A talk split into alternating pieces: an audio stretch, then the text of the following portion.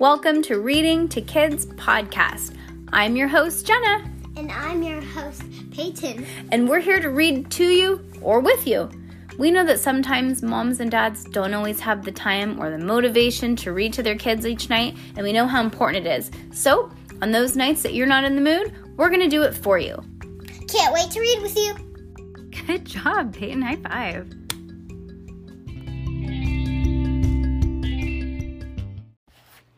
Judy Moody declares independence, Chapter 11 Yankee Doodle Dandy. After all the excitement, Judy was feeling much too independent to do homework. She got out her Judy Moody Declaration of Independence. This was going straight in her scrapbook. Judy climbed to the top bunk and she spread out all of her stuff from her trip to Boston. In her scrapbook, she pasted pasted, tape, glue sticked, or band-aided all of the souvenirs from Boston. See? It is from. Is it? Yeah, she doesn't have to do work.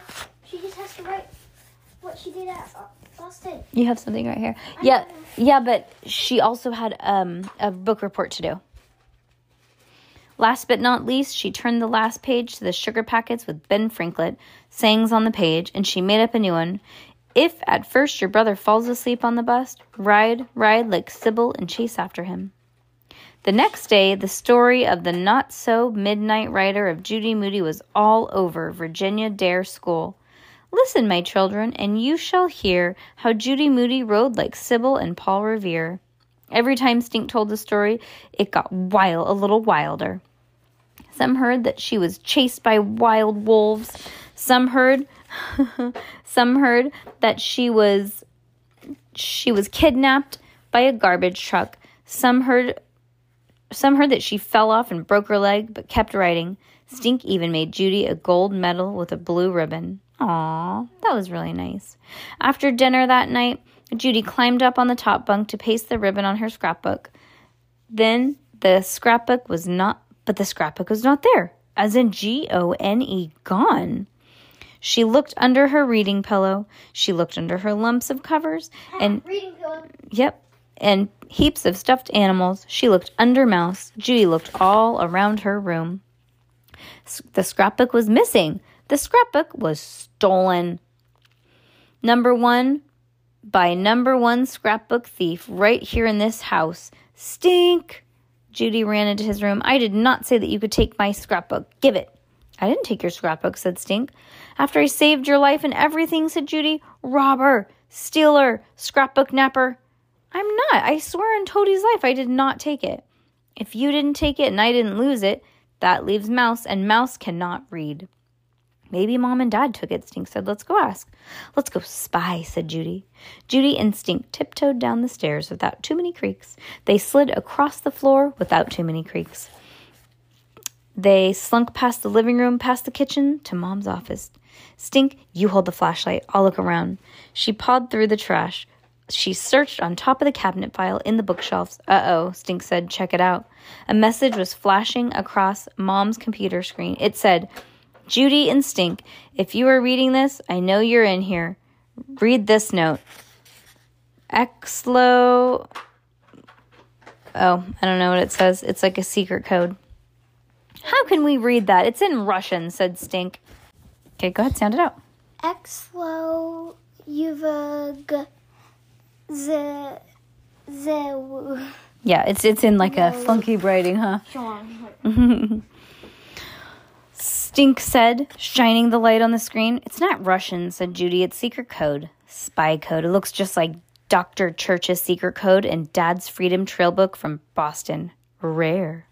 The spy guy? Sweet. Can we can we be code busters just like him?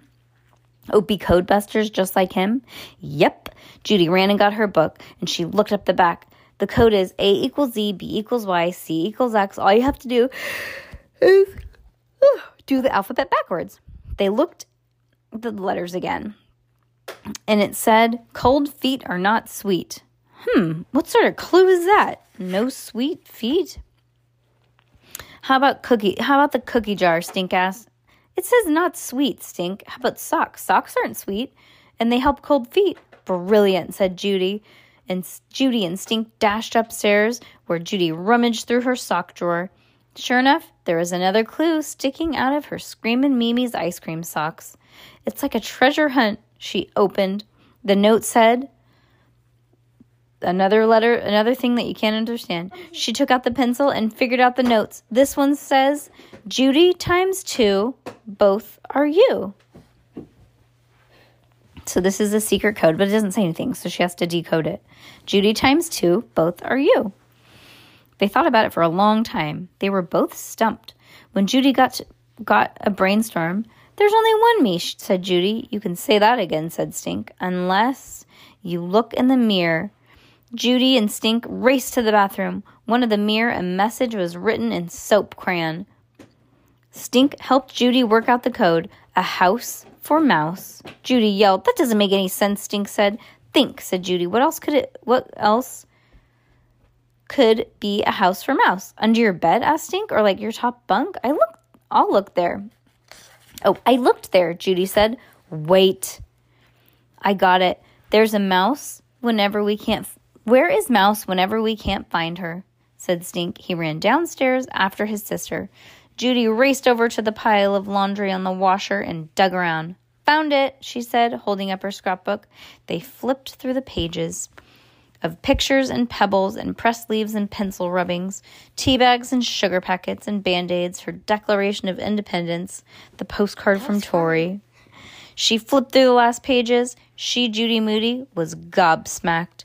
Glued to the page was a fancy certificate on old time paper that looked like parchment. Hear ye, hear ye. Judy Moody is hereby has hereby made her bed every day, has brushed, brushed her hair almost every day, done her homework without being asked, been nice to stink, inspired others with her bravery and courage on her famous ride, which demonstrates independent thinking. We, undersigned, Mom and Dad, hereby give Judy Moody, Moody a 25 cents allowance effective now. Signed, Kate Betsy Ross Moody, aka Mom, Richard John Hancock Moody, aka Dad. They did it. Mm-hmm. Holy macaroni, said Judy. Look, a Maine quarter with a lighthouse. Now I have liberty and the purse of happiness. And with more allowance, you can pay me back a lot faster, said Stink. Wait until I write Tori and tell her my Declaration of Independence really worked, except for the getting your own bathroom thing. Judy's Judy hugged her scrapbook and then Stink. Aww. She she found her mom and dad and hugged them too. She even kissed Mouse with on her wet pink nose. Independence doesn't end here, said Mom. We're going to expect you to be responsible. And of course, you still always have to do your homework, Dad told her. And be nice to me, said Stink. Maybe I could also try to stay up a teeny weeny bit late just for tonight, asked Judy, on account of how independent I am now and how I'm not going to be treated like a baby anymore. Just 15 minutes, said Dad, and just for tonight, said Mom. Whole 15 minutes? No fair, said Stink, and then I'm declaring independence from brushing my teeth. Give me liberty or give me bad breath. One independent kid is enough for now, said Mom. Dad laughed. That night, in those 15 minutes, Judy ate a snack of grapes and goldfish, the crackers, not the real, not the goldfish. She brushed her teeth with red, white, and blue toothpaste, washed her face with her very own Bonjour Bunny washcloth, and she read a whole chapter of Ramona, the Brave Library book.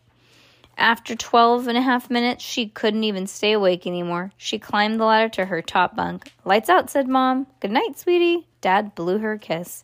After her mom and dad pulled the door almost shut, Judy lay on the top bunk and gazed up at the night sky ceiling for glow in the dark stars. Star spangled bananas. She, Judy Moody, was independent with a capital I, as independent as Ben Franklin, John Hancock, Paul Revere, as independent as Sybil Ludington in her midnight ride. Being independent was brilliant the bee's knees, and staying up late was Yankee Doodle Dandy. Judy was getting sleepy, so so sleepy. But just before she drifted off, she took out her flashlight pen and wrote something on the wall in permanent marker right next to her pillow. Oh Judy Moody sleeps here. Aw, the end. You're not. That's bad.